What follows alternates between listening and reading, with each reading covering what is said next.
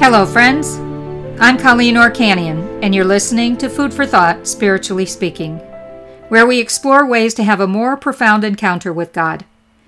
If you like what you hear, you can subscribe or follow in your podcast app to get weekly updates and notifications. And please share this with others or send me a message on my website if you like it at colleenorchanian.com. That would be great. Now, for today's episode called Can I Get a Witness? Imagine God saying that. Can I get a witness? That's not just a question God asks to a nameless group of people, but one He asks to each one of us individually. He's asking that question, looking directly at you, directly at me, and saying, Will you be my witness? Jesus said in Matthew 28, Go therefore and make disciples of all nations. So we know there's an expectation of witnessing because that's how people come to know God. But why are we called to witness? Can't God do this without our help? He is God, after all. But the cool thing is that God wants us to be part of the plan of salvation. And that is an honor for us. It's an honor and a duty to be his witnesses in the world. St. Paul said in Acts 20, 26, and 27, Therefore, I testify to you this day that I am innocent of the blood of all of you, for I did not shrink from declaring to you the whole counsel of God. Paul spoke of his responsibility to preach the whole gospel, and we have that same responsibility today. If Paul had not preached the truth, he would have some ownership of the loss of the souls he encountered. He had to share God's truth with love and not water it down to make it more palatable. God calls us to the very same work of witnessing in the world. So, how do we do that? There are two specific ways we can witness with our words and with our actions. First, let's look at how to witness with our words. The, the first and really simplest way is to share our story. God has done something in our lives. He changed something. He changed us in some way. And we know that because we become a new person. So, what's changed? What is the difference that God made in your life, in my life? And how can we describe that transformation in words to another person? That's what I mean by sharing your story. You can also share your story by telling someone about an experience you had with God, a God moment, so to speak, when you've been able to see God's hand at work. For me, I see His hand in my writing. The ideas flow, the words come, and I have time to sit and write. I can also see God's hand in spiritual direction meetings when I'm able to identify what's blocking a person in their encounter with Jesus.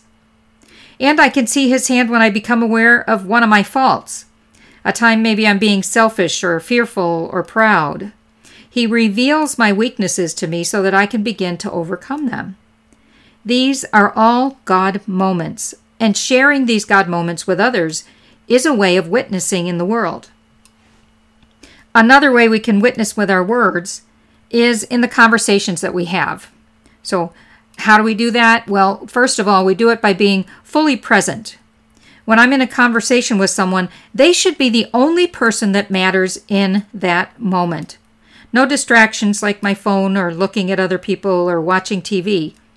That time is theirs. When we're fully present to another person, we show them that we recognize their value. I think if I was in a conversation with Jesus, he would make me feel that I was the only person in the world in that moment, the only one that mattered. We can witness to Jesus by being fully present in our conversations with others, just as Jesus would be with us. And a second way in our conversations is to always be charitable. This applies especially when the conversation turns to gossip. The letter to the Romans includes gossip as one of the serious sins that keeps people out of heaven. Yet we do it so frequently and so easily. We get sucked into a conversation that tears people down, which is a poor witness to our Christian faith. A positive witness always has charitable conversations and redirects that gossip out of the conversation. Our conversations can also be witnessing when we speak naturally about our faith. We don't want to force it into the conversation. That would be something like, um, hey, speaking of loving bacon, I just read an interesting thing in the Bible. That's not very natural. But there are natural openings in conversations if you look for them. For example, someone invites you somewhere, but you can't go because you have something at church. Tell them that. Don't hide the reason that you can't go. Be authentic with people. if faith is the biggest part of who you are, it should be obvious to those around you. A third way to witness with our words is to answer questions about the faith that we have. 1 Peter 3:15 says, "Always be prepared to give a reason for the hope that is within you." So know what you believe and why and be able to explain it. Some things are a mystery, but your hope should not be. And you won't have all the answers, but but we should be able to answer the big ones. Questions are one of the ways that people learn about God. We we might also have the opportunity to correct lies and misunderstandings of our faith. Maybe it would make you a little defensive, but if you approach those kinds of challenges from a perspective of curiosity, in other words, they really want to understand, then you're more likely to keep calm when responding. Maybe you were put in that conversation to correct an error. Someone might say to me, Why do you Catholics worship Mary? I can give an answer to that. We don't. Then I have a chance to explain. This is a way to witness with my words. A fourth way to witness with words is to extend invitations. I heard an interview with Dan Burke in which he told a story of a priest whose father was not Catholic. And when the priest was asked why, um, I think maybe the, the priest's father was asked why, and the father said, because nobody ever asked him. Sometimes God has someone right there in front of us and wants us to invite them into his family. So, how often do we fail to do that because we think they'll say no? Don't be afraid.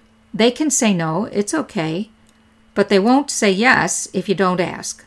So invite them to church or a small faith group or a faith event like a revival or a concert or something. Invite them to listen to a podcast or read a blog. Those are all ways to witness. Let God lead you and then be bold and speak. So, those are some ways to witness with our words. We can also witness with our actions. 1 Peter 1:22 tells us to love one another intensely from a pure heart. And in Matthew 5:43 and 44 Jesus tells us to love our enemies. In both of these scripture verses, we're commanded to witness with our actions. So, what does that actually look like? Well, first, of course, we serve others, and we serve them without an agenda. Maybe our service will make another curious enough that they ask us what's wrong with us. Why are we so nice? Then we can share our witness.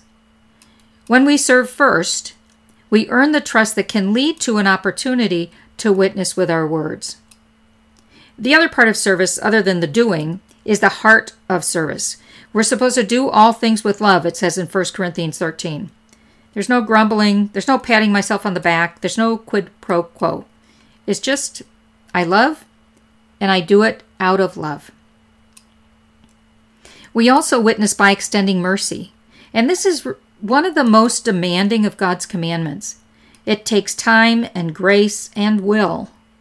Jesus taught us to pray, Forgive us our trespasses as we forgive those who trespass against us. That is hard. We want to be doing that, but we don't. And we also want to be like the the father of the prodigal son, welcoming back the one who caused us pain. The world thinks we're fools when we do this. It's okay. But unforgiveness is a poison to our souls and bodies, and healing comes through mercy. That's a powerful witness. We witness by being a good friend. And we don't just befriend somebody so they'll come to church, as if they're a notch in our salvation belt. Our job is not to save souls, but to serve souls. So we be a friend without setting spiritual goals for the other person. We just love them.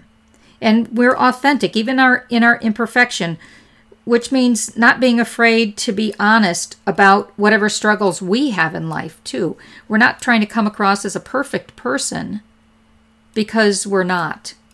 but we witness that that love for Jesus by being a good friend to other people. And we can also witness in our suffering. We can make the most of that suffering by offering it up. That suffering becomes redemptive, just like the suffering of Christ on the cross. So when we suffer with hope and joy, well, people are going to wonder why. And it's inspiring. Every suffering can be counted as joy when we unite our suffering with that of Christ on the cross. The ultimate question is how does God want you to witness? We learn that through prayer and listening to God. Let God lead. He'll show you who to witness to and how. Listen for God's prompting to talk with someone or serve.